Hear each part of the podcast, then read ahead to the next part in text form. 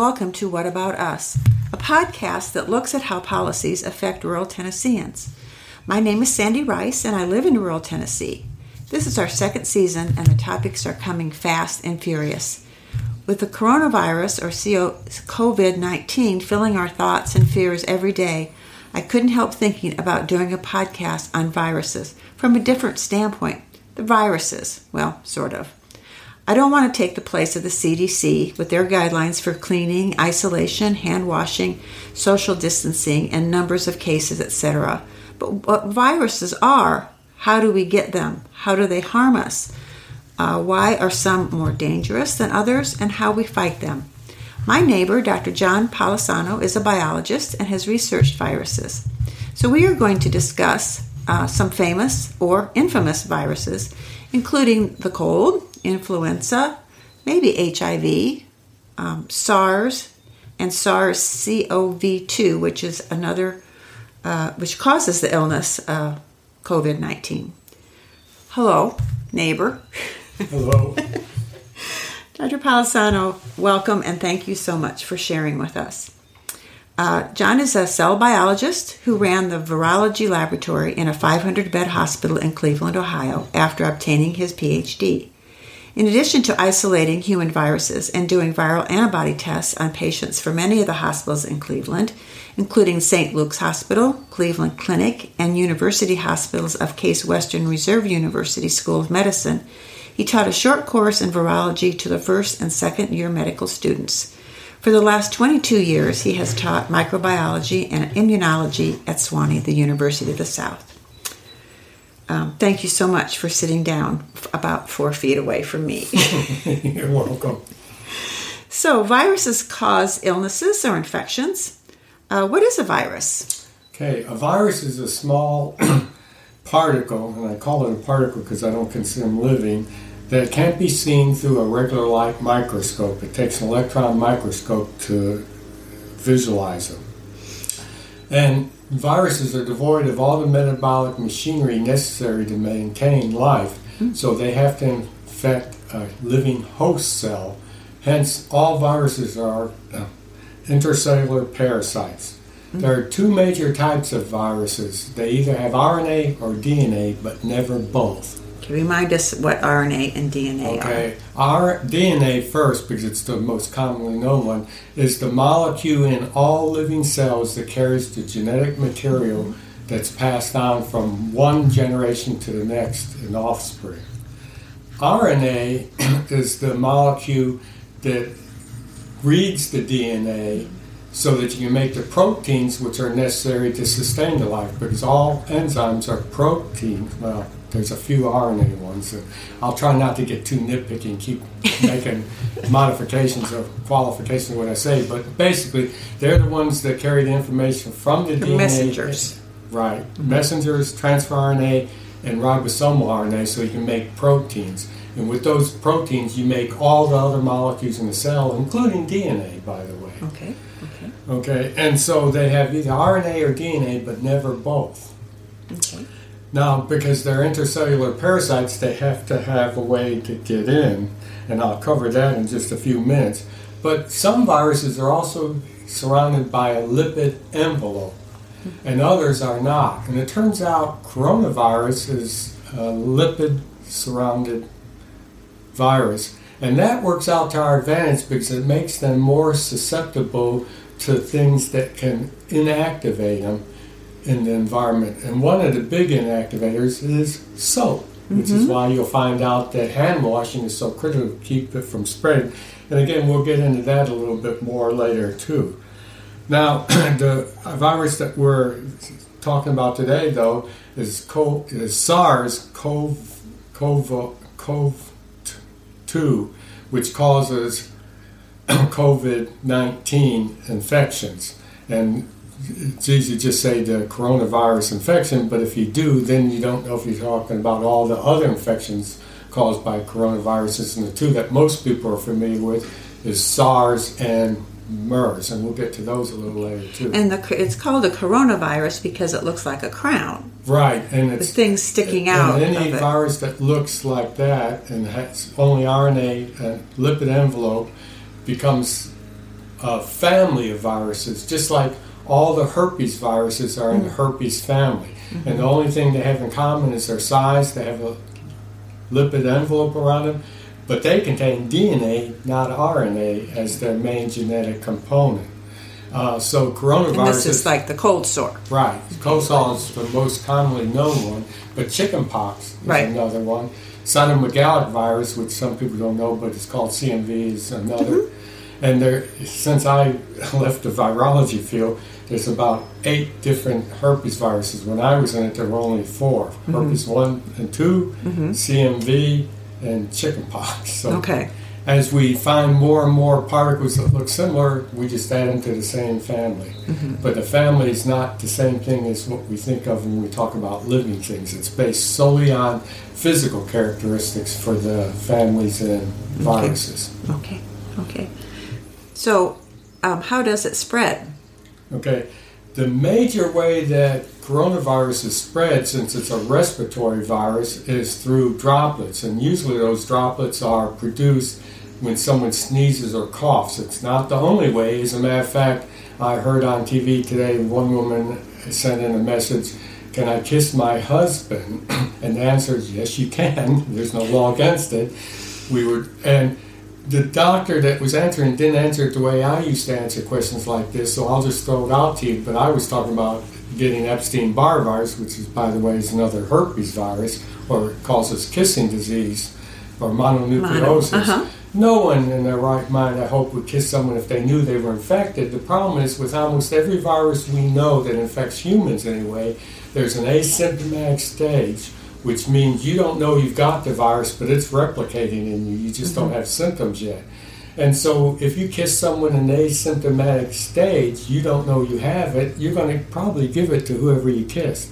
Well, if you've been living with someone during the coronavirus epidemic daily, and you all of a sudden come down with the virus, your partner has probably already been mm-hmm. infected. It's just a matter of time before they show the symptoms. And in mm-hmm. this case, we think the incubation period for coronavirus is three to five days. Mm-hmm. So, my comment is if you want to play it safe, don't kiss them, but it's probably too late by the time you have symptoms to worry about it. Mm-hmm. Mm-hmm. And They're that's probably uh, a going to get it anyway. and that's um that's the basis for you staying in. You know, I feel fine. I'm going to go down to the restaurant and see all my friends, or go to the beach, or whatever is. By the time you're feeling bad, it's It's too Too late. late. You've already infected mm-hmm. those you've mm-hmm. probably. And the other problem is that doesn't mean you'll infect everyone, but you don't have to infect many to pass it on because it probably is exponential spread. Mm-hmm. But it's probably a little too late to worry about it at that stage because you don't know and it's already being spread through the system once you give it to them. So it's best to, as say, isolate yourself in this day and age and then you don't have to worry about giving it to someone else, right. except family members. Okay, it's a little hard. So, um, real quickly, how do viruses differ from bacteria? Okay, bacteria are much larger. You can see them with a light microscope. You don't need an expensive thirty, forty thousand, hundred thousand dollar microscope, which is what electron microscope is.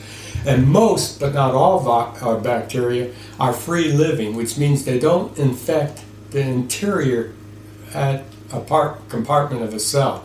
And you say, well, they get into me. No, they don't really if you're lucky. When you have an infection in your GI tract, that bacterium technically is not inside you, it's just surrounded by you mm-hmm. because that's a hollow tube from your mouth out to your anus. And so they're just living on the surface of your body, but the interior surface rather than the external. Mm-hmm. So bacteria are free living because almost all of them have all the metabolic machinery they need to survive. Mm-hmm. Now you ask them why do they infect you? Well, it, living on your body is sometimes a lot easier than trying to find nutrients in the soil. Mm-hmm. And so certain bacteria are adapted for soil growth, some are adapted for living on your skin, which then are usually harmless unless you get a cut and it gets into your bloodstream, then it is very dangerous. Mm-hmm. Or living in your GI tract, and by the way, those organisms that live there most of the time are doing you a benefit Right. because they're keeping the pathogens from up mm-hmm. overgrowing. So don't be concerned you have bacteria in your GI tract. Just make sure you keep them in the GI tract and they don't get to another part of your body. And they don't get overloaded with one over Right. the other, and that's a another main distinguishing point between virus and bacteria is something that people lose sight of, and I want to emphasize, and that is there are many different antibiotics that we use to help people who have bacterial infections, and they should not be overused and not used when it's not appropriate, but they are efficacious in handling bacterial infections. There is not an antibiotic that I know of that can stop a viral infection. So, unless the physician who's treating the patient happens to know that person also has a bacterial infection when they have a virus infection, or might develop a bacterial infection secondary to the virus infection, they should never prescribe an antibiotic for that patient. Yeah, well, you're singing my song. Yeah. we think I'm sick, and and unfortunately, we have many providers that will go ahead and give a, a antibiotic, and um, they probably don't need it. That they feel better in five to seven days, and it's not the antibiotic; it's, It's- the body taking care of the. The virus, and so we're getting a lot of resistant um, resistant bacteria. Antibiotics kind of um, the easiest thing to say how antibiotics work on a bacteria is to disrupt the the cell, the membrane of the cell, although they can also That's one of the cell. five major ways. Yeah, One is yeah. Mm-hmm. it stops RNA synthesis. There's another class of antibiotics that prevents DNA synthesis, which bacteria need. And uh, the f- fourth one is they can prevent transport of essential compounds outside the cell into the cell, which are necessary for um, growth. Mm-hmm. And a classic example of that transport is not necessarily, well, applicable for antibiotics, but you want vitamins to get into your cells because you need vitamins. And if there's an antibiotic, which I'm not aware of, that prevents transport of vitamins, that would be one way to treat them. But if there's no bacteria, then the antibiotic is just like Is, is passing on through. Right. Bye bye. or affecting some of the bacteria that live in In the you gut. and knocking them out, which is dangerous yeah. too. Yeah. Okay. Um, so, how does the virus enter the host? Okay. All viruses have to enter the host, as I told you initially, or they will not cause infection. For instance, if you take that coronavirus and put it on your table in your kitchen, nothing will ever happen. No one touches it while it's in the active state, which probably is up until the droplet of water or whatever you spit out, if you have to mm-hmm. sneeze or cough, dries out, and then within hours it won't be any good. Or if you happen to wash the surface with bleach or soap, you can inactivate the virus. Mm-hmm. But to get into the, the host cell, that's another story. And what usually happens then is there's a molecule on the surface of the virus, and in the case of the coronavirus, they always show that molecule in red, as it turns out, in all the images on TV when they're talking about it. It's sometimes known as a spike too, but it's a protein that binds this membrane that surrounds the lipid membrane or envelope I told you about, mm-hmm. surrounds the viral particle, and it has to come in contact then with another protein that is projecting from the surface of your cell membrane or the host membrane, whatever it happens to be. It could be a mosquito cell, whatever. Mm-hmm. And when those two molecules come together, and by the way, if you ever run into it, the molecule on the virus is called a ligand, technically, mm-hmm. Mm-hmm. thanks to the chemist, and the molecule on the host cell is called a receptor. When those two come together, in the exterior part of the host cell, the virus is immediately surrounded by part of the cell membrane of the host cell and internalized into the cytoplasm. Mm-hmm. And once that happens, now you got the virus inside, but it's still not infectious while it's inside that membrane bound compartment in the host cell. It has to get out of that membrane bound compartment, and I'll cover that in a few minutes because that brings up the question why some people think chloroquine Oh, might okay. might be, but has never been proved to be effective in preventing virus infections in multicellular organisms. So I'm not recommending you use it. Mm-hmm. But I'll tell you some experimental results that virologists do that shows why that might be effective Okay. in cell culture. We want to know about that. So, symptoms of, of the coronaviruses are similar, you said. Um, uh, maybe uh, sore throat, respiratory I- irritation.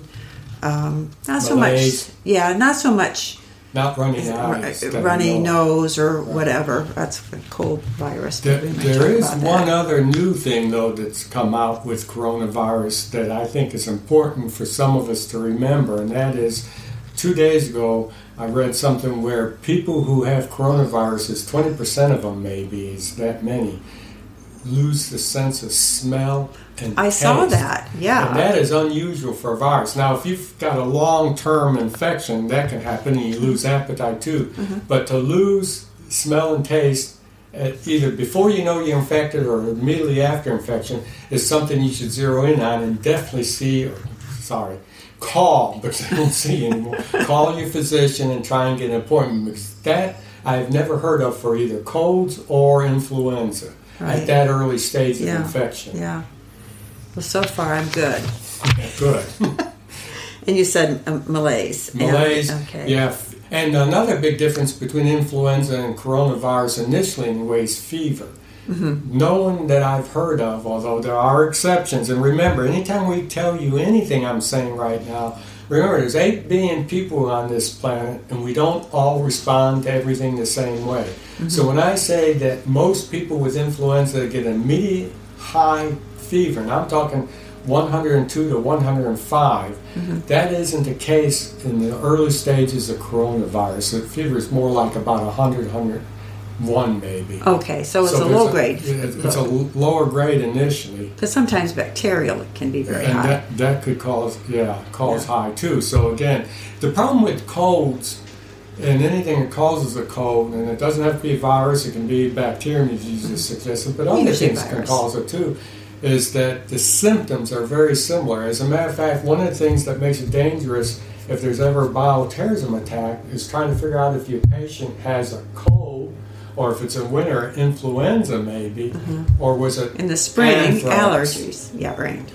Because anthrax begins with the pulmonary anthrax begins with the same symptoms that a head cold does. Mm-hmm. But by the time you figure out it's anthrax, if you're not looking for it, it's too late to treat the patient. Mm-hmm. They're going to die three days after they contract it.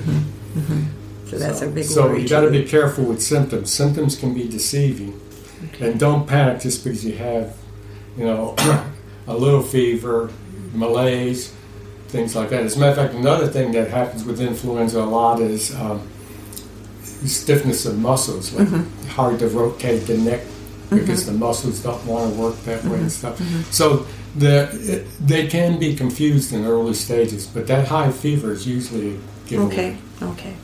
Alrighty. Um, let's see. Influenza, the flu shot. I know um, I've heard people saying, well, um, we have lots and lots of deaths with influenza, and we've never sh- taken the measures that we are now. Of course, we have a vaccine for that. Right. Okay. And we have a few antiviral drugs now too. Mm-hmm. And even with the vaccine, it's hard to get people vaccinated.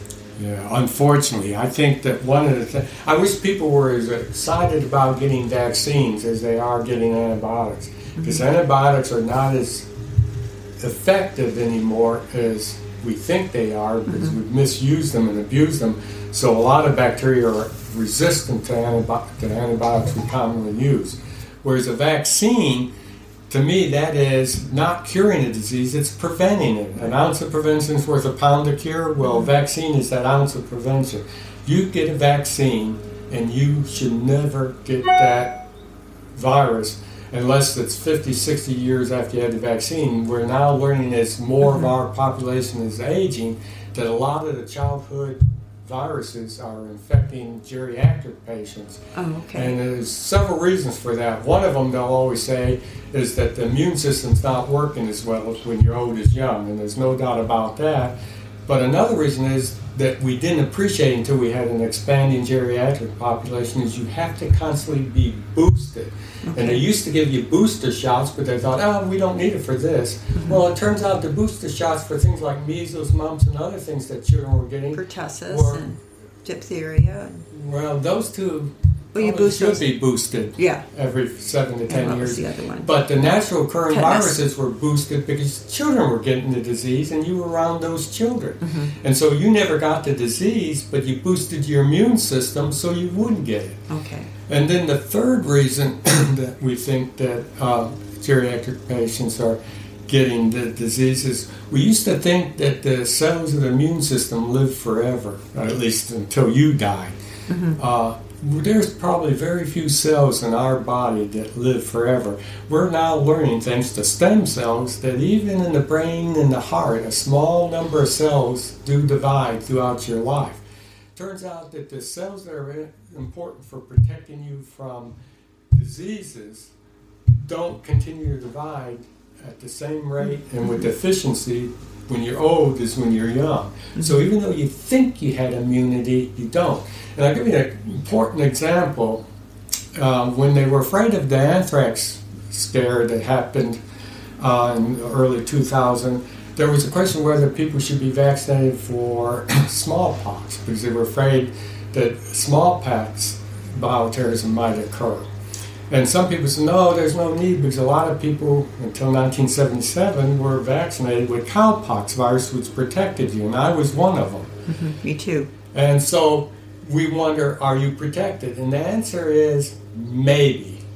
But if they offer another cowpox vaccine or something that's a little easier to take than the cowpox in particular, which is what they're supposed to be working on to prevent a bioterrorist act with cowpox or smallpox, sorry, then I would be the first one to line up for the vaccine because at my age, it's probably been 60 some years since I had that cowpox vaccine to protect me from smallpox. I'm not going to take a chance. Mm-hmm. So that the children today, or since 1977, Haven't been no vaccinated at all, unless they're in the military. Oh, During Oh, the Iraq okay. War, they did theoretically vaccinate GIs for anthrax and smallpox with the cowpox vaccine. Now, I can't guarantee all of them were, and I know some argued they shouldn't be and might have gotten away with it, but they supposedly did that because we weren't sure whether those pathogens would be sprayed over the battlefield by the enemy.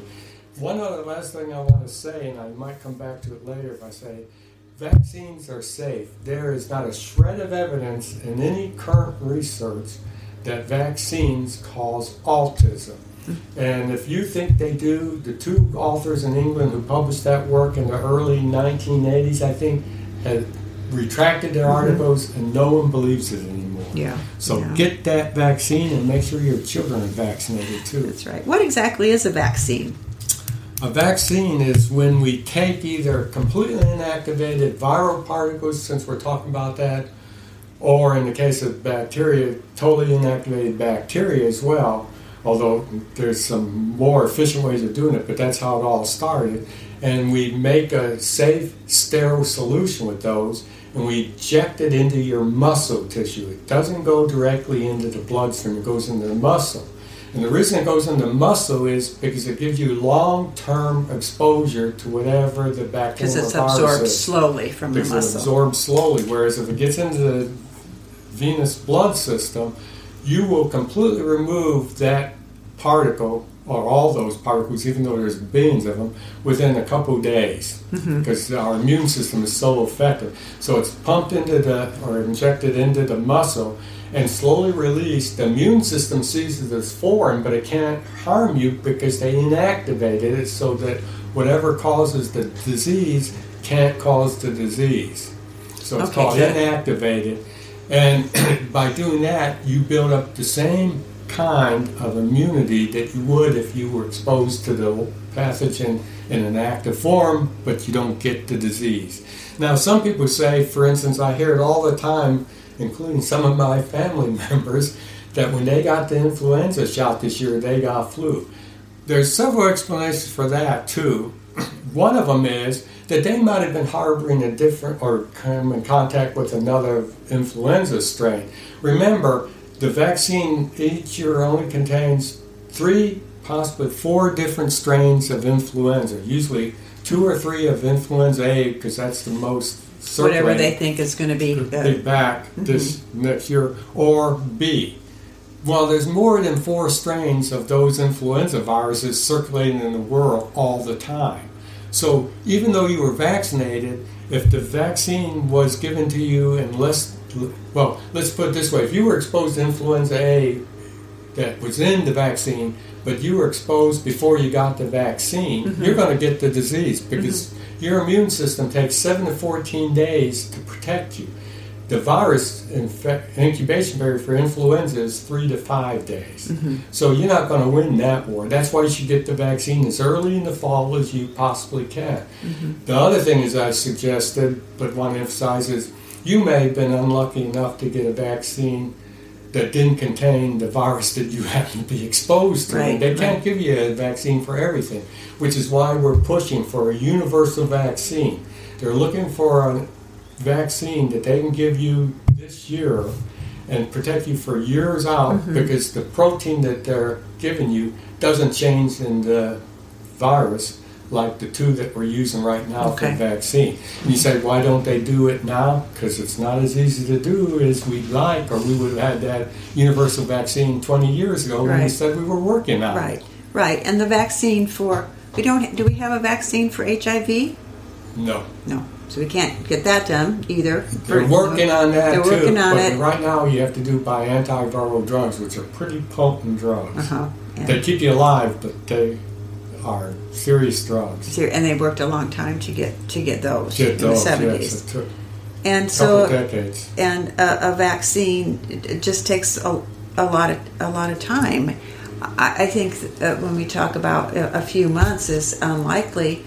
I do think that to have faith in science and scientists, you know, working all over the world. I mean, to try to come up with something, maybe maybe it will be not years and years, yeah. but you just can't flip a switch Correct. and get what you want. Plus, all these are different too, and, and I don't want to.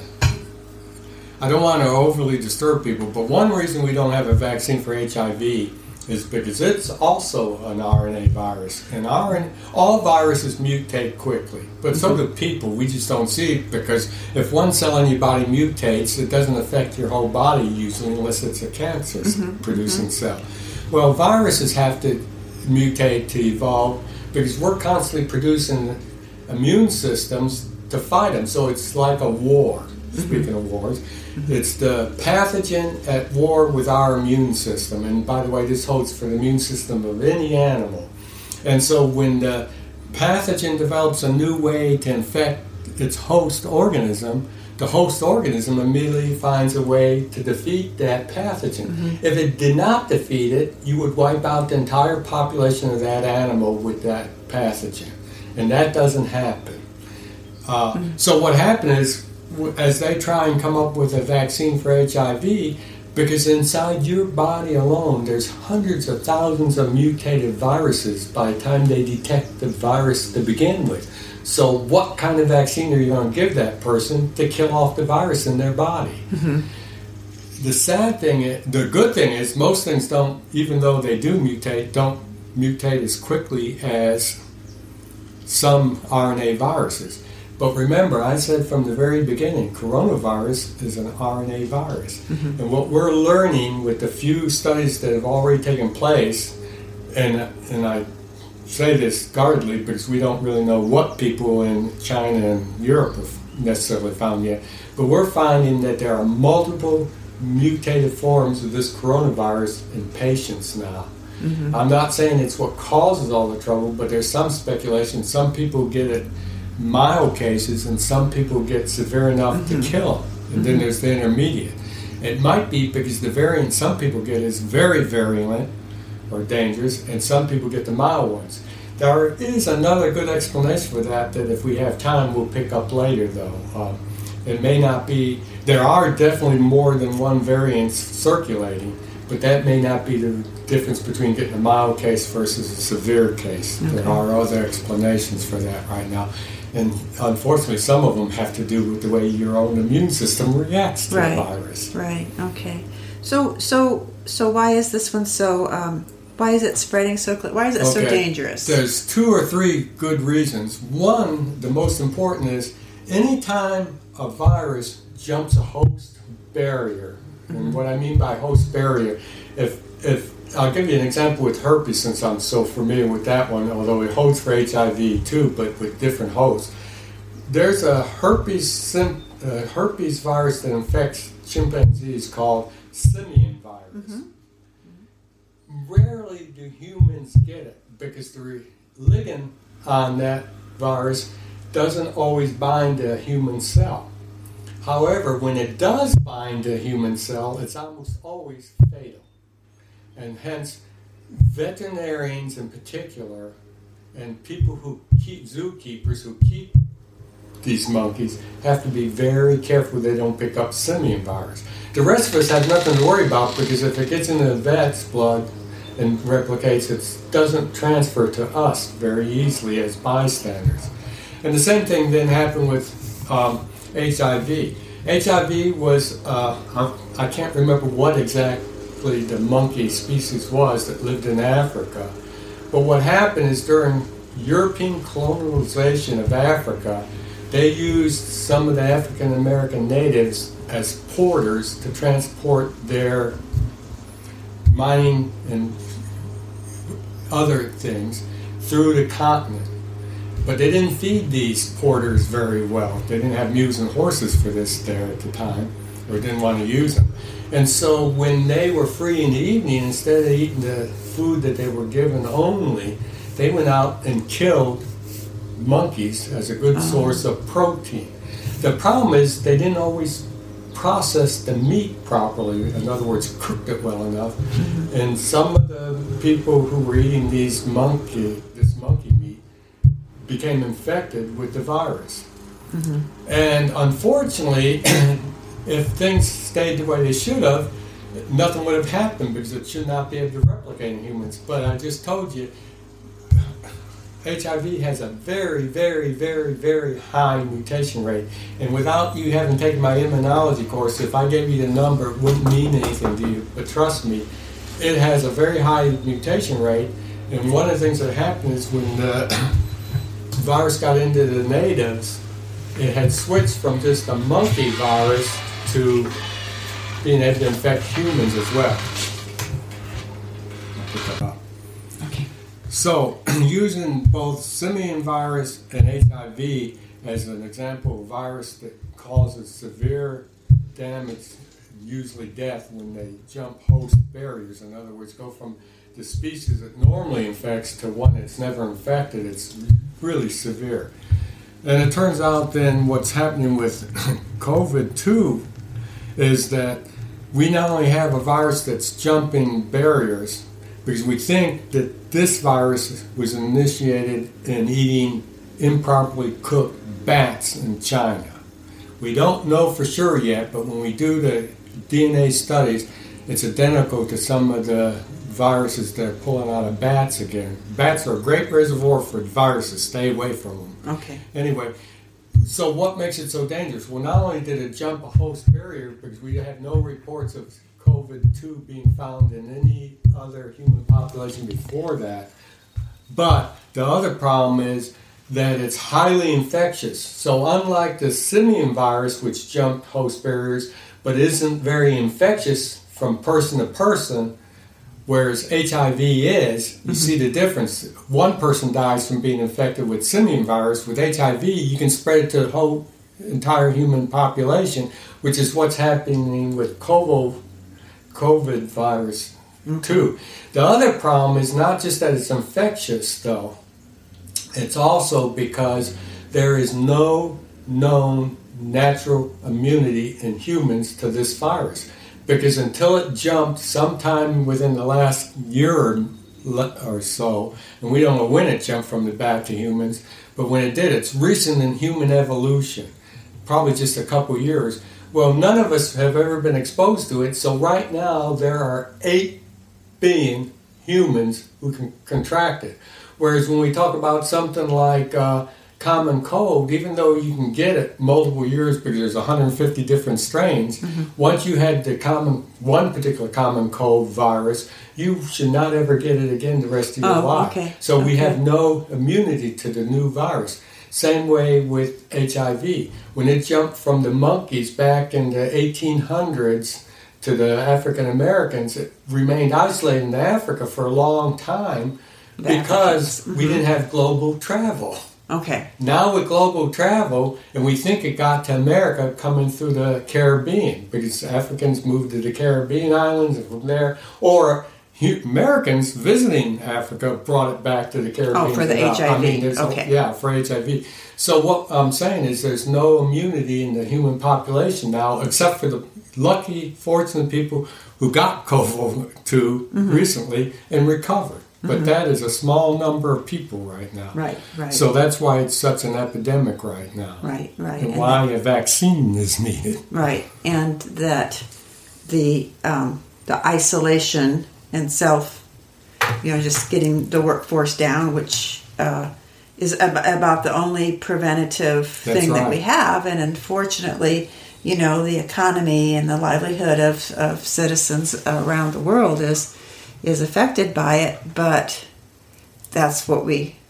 You know, that's, That's all we have. have. That, That's that's, all all we- have. Only thing we have now, because there is no known antiviral drug for it yet, Mm-hmm. and there is no vaccine. As a matter of fact, the way to think of self isolation or shelter in place, Mm-hmm. which are nicer terms than quarantine, but quarantine is what the Chinese did in Wuhan. They just told those 11 million people do not leave the city, and they didn't let anyone in. That's a quarantine.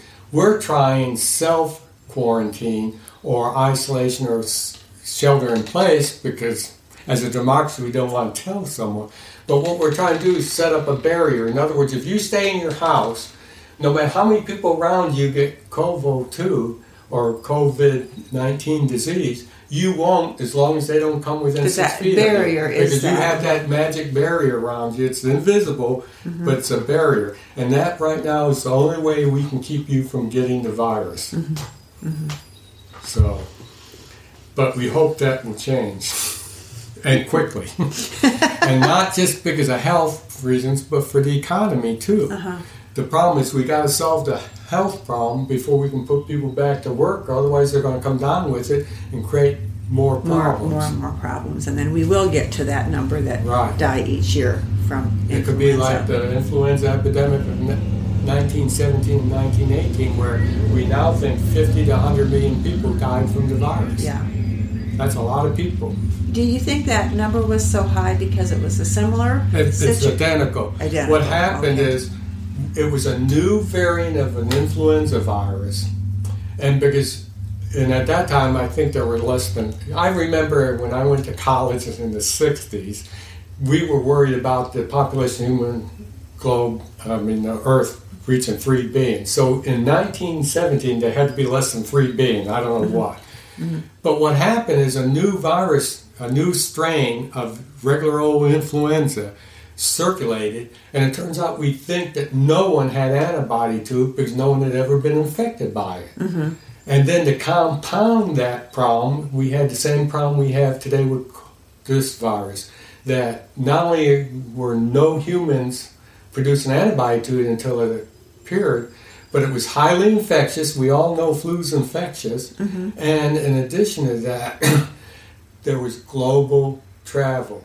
More so than normal because all the GIs were going One. back home, mm-hmm. uh, wherever they went. It could have been back to different places in Europe, definitely to America. So we helped spread that virus rapidly. It would have eventually happened, mm-hmm. but we accelerated it with global travel. Mm-hmm. which is And that's what we're experiencing with the COVID too. Mm-hmm. That with global travel, it makes no difference where it started, as long as one human picked it up and it can be transferred human to human, it now can cover the entire world in months.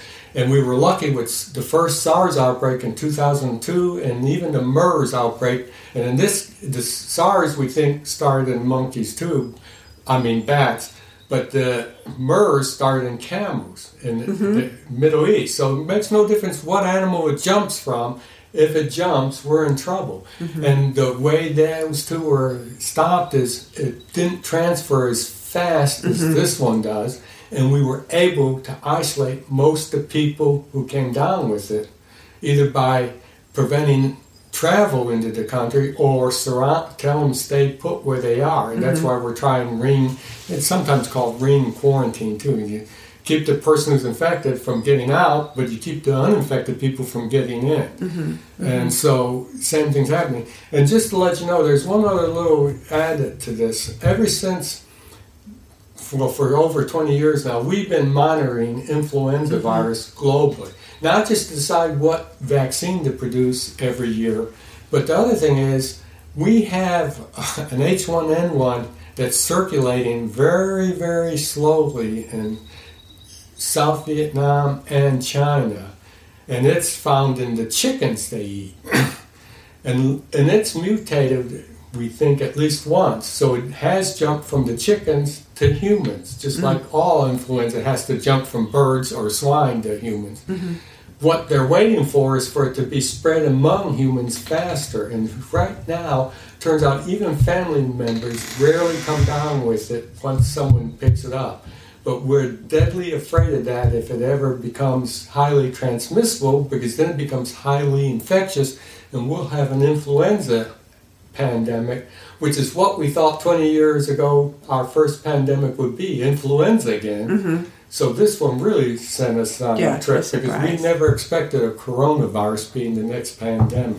I, th- I wonder if now SARS was for Saudi Arabia. No, SARS was from China too. Oh, it Or, was, okay. I shouldn't say China. I may be off there, and I don't want to give the China ban. It came from Asia somewhere, and I think it was okay. China, but it, Okay. I'm not sure. And then the M- MERS, was, came middle, from Middle, Middle East. East. Okay. And there was only A few cases. few of that. cases, that was a know, lucky one. It So I wasn't wonder highly if that- transmissible. gave us kind of a false Maybe. Um, confidence because I, I, I have felt that it wouldn't it wouldn't come here.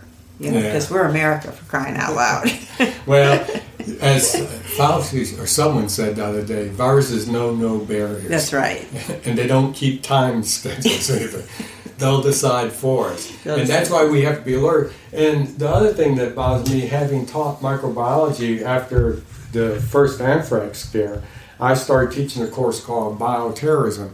And what people don't appreciate is there has been a complete collapse of public infrastructure, well, public, Public health, health. infrastructure, mm-hmm. unfortunately, that people were begging to be beefed up after the anthrax scare. Mm-hmm. But the other thing that people should keep in mind is the same investigations, the same surveillance that we're doing for influenza is applicable to bioterrorism. And every the two go hand in hand, and we're not supporting either one of them well right now. Mm-hmm.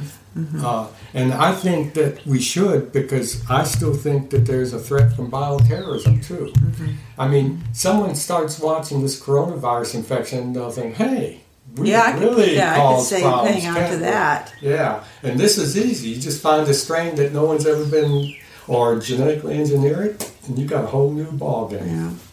You were going to tell us about chloroclinolin. Okay. I can't guarantee you this because I don't know who the people are who's saying that you can use chloroquine or hydroxychloroquine, but there is some really good research that was done in the 70s and 80s where people were studying virus entry and then replication. And what they found out is that once the virus gets into the cell, the membrane, I'm only talking about the ones that have a lipid envelope around them, okay? that the soap can destroy. That soap, and by the way, it doesn't have to be antibiotic soap. right. You're better off not using antibiotic Soap soap. and um, this vigorous. washing. Uh, what they found out is that once it got in, it was inside another membrane, though, including its own membrane, so it wasn't infectious. And so when they studied this, what they found out is there's a small little compartment of membranes in animal cells called lysosomes. Mm-hmm. They're the little particle that releases enzymes that break down things inside the cell itself. But it's under the control of the cell, so it usually doesn't cause any damage. Well, when that membrane-bound virus gets into the lysos, I mean, into the compartment that surrounds it, it then fuses with the lysosome. And when the lysosome fuses with that compartment containing the virus, it releases enzymes that allow the viral particle to get in the cytoplasm. And once the particle's in the cytoplasm, it's free to replicate its own nucleic acid, be it RNA or DNA, And then the downside that happens is most viruses, when they replicate in a cell, end up killing the cell, and that's how they get out. Okay. Okay. Now, when scientists saw that, for some reason they knew lysosomes were very low pH. So they, and they also knew if you put chloroquine into a cell, it raises the pH of the lysosomal compartment. So when that lysosome fuses with the vesicle that brought the virus in, it doesn't release the virus. Mm-hmm. So I think that that's the research, whoever it is that's trying to convince people chloroquine will prevent the virus from infecting you, is thinking about. But it has never been tested in humans, so it should not be used at this point. It's better to use some of the known antiviral drugs, and there are a couple that you could try, but I don't know how effective it'd be. But they're used against influenza now, which is also membrane enveloped, lipid enveloped uh, RNA virus, and not chloroquine.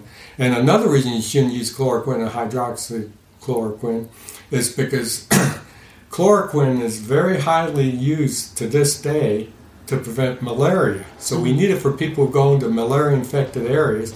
And by the way, there's some really nasty side effects from chloroquine, mm-hmm. and one of which is suicidal tendencies. Mm-hmm. You don't want to use hydroxychloroquine because it is very important to people with lupus mm-hmm. and arthritis uh, rheumatoid arthritis too. So let's not corner the market on drugs that people who are already sick with something else need. Let's use what we can. And the third reason don't want to use it is because there was a couple in California, Arizona. who- Arizona, sorry, who thought they could find it themselves, and they got the wrong combination of chloroquine. Killed the husband. Last time I heard, the woman's in intensive care. Mm-hmm. So if you get something like that, make sure you're using the correct Right, right. Yeah, I just looked to see how she was doing, and there's been nothing nothing. posted. And of course, they're not, you know, releasing the name and that. as they say, only a fool treats himself. It's a Or doctor's oh, that's, I'm sorry, now let me say that again. only a fool has him or herself as a physician. Right. Let's see. Um, let's run through a couple of myths. The latest that's been circulating today, and now that we have some nice spring weather finally, uh, that the warmer weather is going to eliminate the virus. Um, of course, uh, uh, somebody texted me this question this morning. A friend of mine, uh, brother or sister, whatever, said uh, it's not going to be as bad in Texas. Well, the southern hemisphere has been experiencing. They have summer, um, and they're they're still having trouble. And Texas and Florida has quite a few cases. So I also heard uh, a cure for um, blowing a hair dryer up your nose, but I don't think that's going to be um, helpful. Um, we talked about the the the um, the medication. Um, do you want to say something about uh, masks? Mask, oh, yes. Uh, from everything that I gather, using any mask other than an uh, N95 is probably wasting your time, and you don't want to use that because the healthcare professional, people who are treating us, need it. You can put a mask on that isn't N95 or even an N95, but if you use the ones that are not N95, they do not necessarily, they don't filter out viruses. They because they're might catch the droplet and stop that, but if the virus has a way of getting in, it's gonna because it's not small enough to stop the virus. It's like when you use a strainer at home. Depending on how big the openings are from the strain for the strainer, mm-hmm. some things may go through anyway. So the other reason you don't want to use a mask if you can avoid it is because if you're not used to using a mask, it's probably going to irritate your face, and you're going to be constantly touching your face. And the worst thing you can do, besides keeping your hand no, not keeping your hands clean, is touching your face constantly. Because the major way that you get that virus is through body contact of either droplets someone sneezed or coughed on, or you touching them because you shook hands with them, or you touched a piece of paper they touched immediately, and now you wipe it on your face because you got a scratch, and that's how you get or an mm-hmm. itch, and then you get the infection. So the only time it's efficacious for most people to wear a mask is if you know you're sick with it and mm-hmm. you're around people who aren't, then you put it on to keep from exposing them. But Right. if you don't have an N95, you're going to cut down on the passage of transfer of virus from someone else to you, but it's not guaranteed. So Yeah. leave them for the health professionals so they can treat us. And I know that there there's a thing with people sewing sewing Yeah. masks, and and the one article in the um, Time Chattanooga Times was they were making them for the hospitals, and I I didn't I didn't call to clarify, but you know probably not. Uh, the hospitals probably aren't using it, but I can see f- some comfort for a high risk individual just to feel more comfortable with the mask and when they get home, you know, take it off. And anybody that's kind of Asian, you'll see them wearing masks all the time. So I don't, I don't know that, but I do know I was fitted for an N95 mask when they first came out. Um, Oh. When I was a, a, a nurse, and it, there's a very special way of making sure that there's no space. You know, it's just right there, clamped um, to your to your face. Um, trying to think what else as we i think we've covered all of them um, i think there's some i don't know if i'd call them myths but more like um, uh, some hysteria uh, that this is going to ruin our eco- economy suicides will equal the deaths from the virus it's not as bad as other flus it, of course we've talked about it's not done yet we don't even know um, the cure is right around the corner um, and um, one of my personal favorites because I hear this used in uh, regards to gun control. But there's um, there's more car deaths a year. Are we going to stop driving with the guns? It's you know people are killed with uh, guns and hammers and knives. I mean, as people are. Um, in other words, if you want to kill someone, you can find something to kill them with. It's not necessarily a gun, but but those you know the whole purpose of the podcast is to, for people to use their critical knowledge knowledge Right. No. and critical Wisdom. uh, wisdom and critical thinking skills no we're not going to stop driving because of all the uh, all the car deaths we constantly try to make cars safer and traffic safer and um, um, try to get on top of that and with uh, you know penalties for drinking and driving and you know all this. so it's so it's not the same as Oh. this and then we were talking about guns and knives and hammers i don't i don't know the statistics on hammers but but um, um, we have that funny little second amendment that's a, that causes a big problem but you can usually only kill one person with a knife not a whole classroom i don't know how many people you can kill with a hammer. It- that seems to be tough and also very personal Yeah. you know so um, anyway uh, you know you hear it all the time how to avoid getting the virus. Uh, and the cdc it really hasn't changed. It's not complicated. No, it isn't. it's inconvenient. Um, viruses on clothing. Meant to ask that. I don't I, you know, and I have a little issue with what's being reported because I haven't been able to see the scientific articles, if they are do exist even yet, uh, how they tested. But I have personal experience with herpes simplex virus, which is a very infectious organ uh, virus. And we were w- wondering in my lab one day that I ran, how serious should we be? How careful should we be handling this virus? So we put one drop of herpes simplex virus on a tabletop. That drop had over a million, probably close to a billion viral particles in it. Mm-hmm. And within minutes of that drop drying, we could not isolate a viable herpes Really? virus. okay So when people say that it can last, I think I heard one day that on cardboard it can last days. The only way I can see it, since it's a em- lipid envelope virus lasting days, is if that cardboard was kept wet for days. okay I think once it dries, or once it's treated with something like bleach, and I'm not suggesting you drink bleach, that'll kill Okay. you faster than the virus mm-hmm. will. But when you wash surfaces with bleach or soap, then it's inactivated and it's not a serious threat. So, how long will it last on your clothes? My comment is as long as it's moist. Once it's moist, it's no okay. longer moist, and even being moist isn't enough because sometimes, it ha- uh, for instance, when you try and isolate a virus from a human, you don't put it in a drop of water and send it to the lab. You put it in special virus transport media that increases the likelihood that that virus will not be inactivated in By the time it gets to the lab. So I'm not saying you should be cavalier, but I don't think it's quite as dangerous in that respect. As long as it's a dry surface, I think you can pretty much guess because that lipid envelope that we want to kill with soap by washing our hands mm-hmm. is sensitive to drying out too. Okay. Okay. And so once it dries out, I think within minutes after drying out, that virus is no longer a threat. Okay.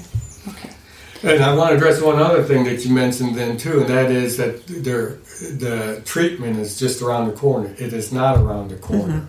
Mm-hmm. Mm-hmm.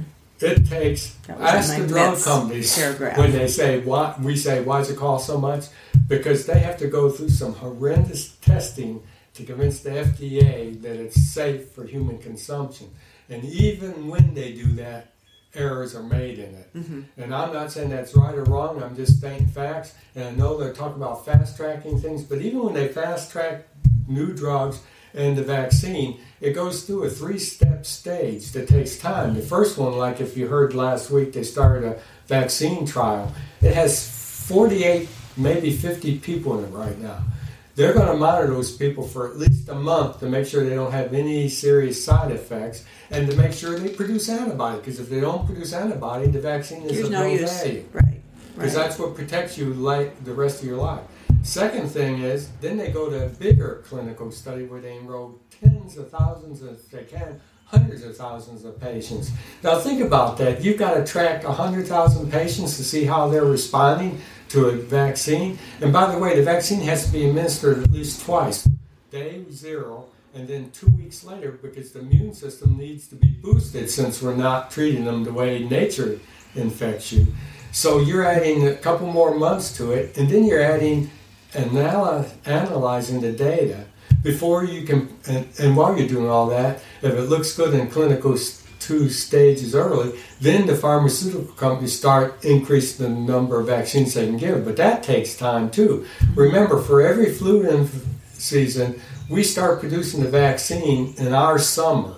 So it's ready by Summer fall. before. Mm-hmm. It takes months to produce Yeah. enough vaccine for 300 million people, and we're just producing it for our own country. We're talking about potentially somebody vaccinating over 7 billion people if we can to mm-hmm. keep them from getting sick. Because if you don't make give immunity to everyone, that virus is going to constantly circulate just like measles did until we vaccinated mm-hmm. everyone, polio until we vaccinated mm-hmm. everyone. It's no different. So don't count on a vaccine or a drug that will be efficacious and safe for at least 12 to 16 months. And But you know, hopefully, this barrier that we're building around ourselves will um, slow down. slow it down, To and give us be time. able to take it. Uh, Right. Or to as they like to say on TV now, we want to flatten the curve. flatten so the if curve. you do get it, the hospitals can treat you. Right, right. So There's- we don't want to be. We're not helpless. There's there's things that we can do, Right. um, but we need to proceed cautiously. Yeah. And I think so- the best analogy, I don't like to talk about we're fighting a war because some of the things we have to do are like that, but it's not really a war per se. But there is one good thing, analogy, that is important. That is, during World War II, anyway, I know more about that. Not that I was alive then, but Okay. from what I've read and stuff, that the entire country came together to make to make it successful, to battle. And that's what we need now. We can't think of ourselves, we got to think of the people around us. Think of your own family. And if you want to protect them, then what you also have to do is protect your neighbors so they don't give it to your family too. Mm-hmm. And by the way, that's also a good analogy for why everyone should have a vaccine. Mm-hmm. Because all you're doing is making it safe for everyone. Mm-hmm. The people who don't get vaccinated are like the people who run through red lights. In my opinion. Mm-hmm. They're putting people at risk when you run through a red light, and the reason most people obey that law, unless they're just absent-minded at the time because they're distracted, is because it saves them as much as it saves your neighbor. Mm-hmm. Well, the same thing should be thought of of a vaccine. By vaccinating people, you prevent spread of serious illnesses. Mm-hmm. And when we talk about childhood sickness, illnesses, we think, oh well, you get over it. Turns out, when they go back and study the old tables of mortality and morbidity, some of those old things, for instance, with uh, measles, a small number of people come down with something called subacute sclerosing panencephalitis. Those children who developed that died by the age of 15 of something that's very similar to Alzheimer.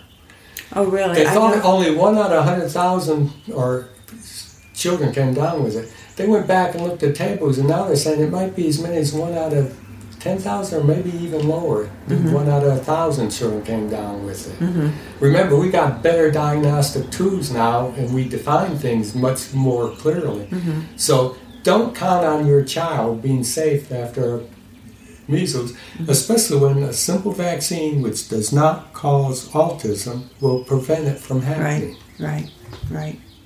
So, to, in summary, I guess what I want to say is we'll get through it like humans always do, but there's some simple guidelines. One of which is you consult the CDC website. The biggest mm-hmm. thing is keep your hands clean.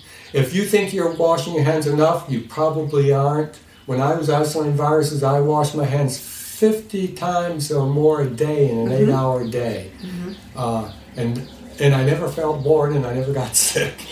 the other thing is stay away from sick people. Usually you can tell when someone's sick, stay away from them. Mm-hmm. The danger is you can't tell when people are what we call asymptomatic or in subclinical stages where they don't feel sick, they don't show symptoms, which is why we're saying shelter in place. Then you mm-hmm. don't have to worry if the person right. is.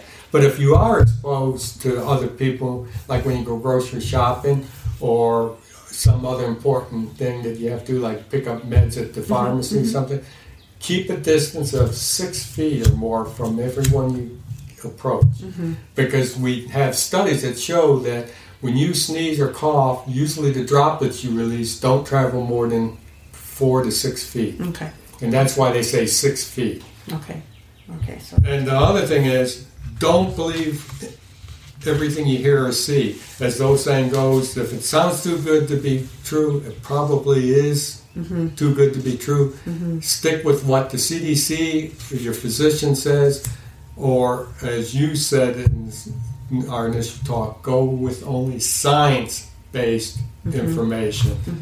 If they're not a scientist that you trust, don't even listen to them. then and they're out there. They're out there hawking too. something and don't gargle with bleach. Yeah. Clean surfaces with bleach, Well, but don't even gargle. with HIV, we, we would tell people to make a. Uh, I think it was. It was a nine to ten parts. It wasn't even pure bleach. And If- if you wash your hands with, with pure bleach, they'll get dry and irritated, and, And then you have then cracks then in your cracks, and then you're yeah. As a matter of fact, I'll go back to when I wash my hands 50 to 60 times a day. I also, which I don't do now, apply hand cream constantly. Mm-hmm. And that's why, because my hands chapped all winter from washing my hands. Even though I was inside, they would chap. And if you've got cracks in your skin, that's the best barrier to keep viruses out of your body. And I appreciate that, so I constantly have my hands rubbing them. And the best way to apply hand cream, by the way, for chapped hands is while your hands are damp. Right. It Yes, penetrates your skin and makes them it soft, Mm-hmm. much better. So don't completely dry your hand and then put the cream on. Right. You can do that, but wait until you dry them. But you can still tell there's Mm-hmm. a little film of water, and then put the hand cream on, and you'll be much safer. So you get all kinds of beauty tips Oh, with my podcast as well. Well, thank you so much, John. I I, um, I hope this has given people a greater understanding of why we do the things that we do. Um, you know, we live in a time of misinformation and discord uh, that certainly isn't improved by a crisis. The purpose of this podcast has always been to give good information and foster knowledge of policy and more recently science. So this is the second science, very very much science based um, podcast, and I know that um, it's it's challenging to get the information, and so uh, feel free to um, come back to this um, podcast. I always uh, advise the, the older people to talk to your children, grandchildren about science. because they know it and they remember it, where sometimes things get a little dusty in, in our brains. This is all to develop critical thinking skills in order to make good decisions about your life and the lives of the people you care about uh, in your family and, and communities. So I think, um, even though I, a nurse and I knew a lot of this information, um, I looked up uh, viruses and read more about the Spanish flu and uh, the plague and all that stuff. And it's just, I mean, it's really interesting. I, I, don't think you have to be a medical person or a scientist to appreciate what other people uh, went through. I think you might have a little bit more of a sense of camaraderie with uh, the, our ancestors, which is always good. Um, and then, so, so search that from good websites the CDC has a great website. Scientists, please fact check. Again, if something sounds funny, recheck it. Um, and and then you know my other bigaboo is um, if somebody says this whole thing is just made up. I'm always like, really? You got the whole world trying to fool you? Mm. You know that's a good example of that. How could that possibly be? So move on, move on. It's easier to brush that. Oh, this is all nothing. Uh, than to do the work. So please do the work. Agree. Okay. And thanks for inviting me. Oh, yeah, you bet. Bye-bye. Bye.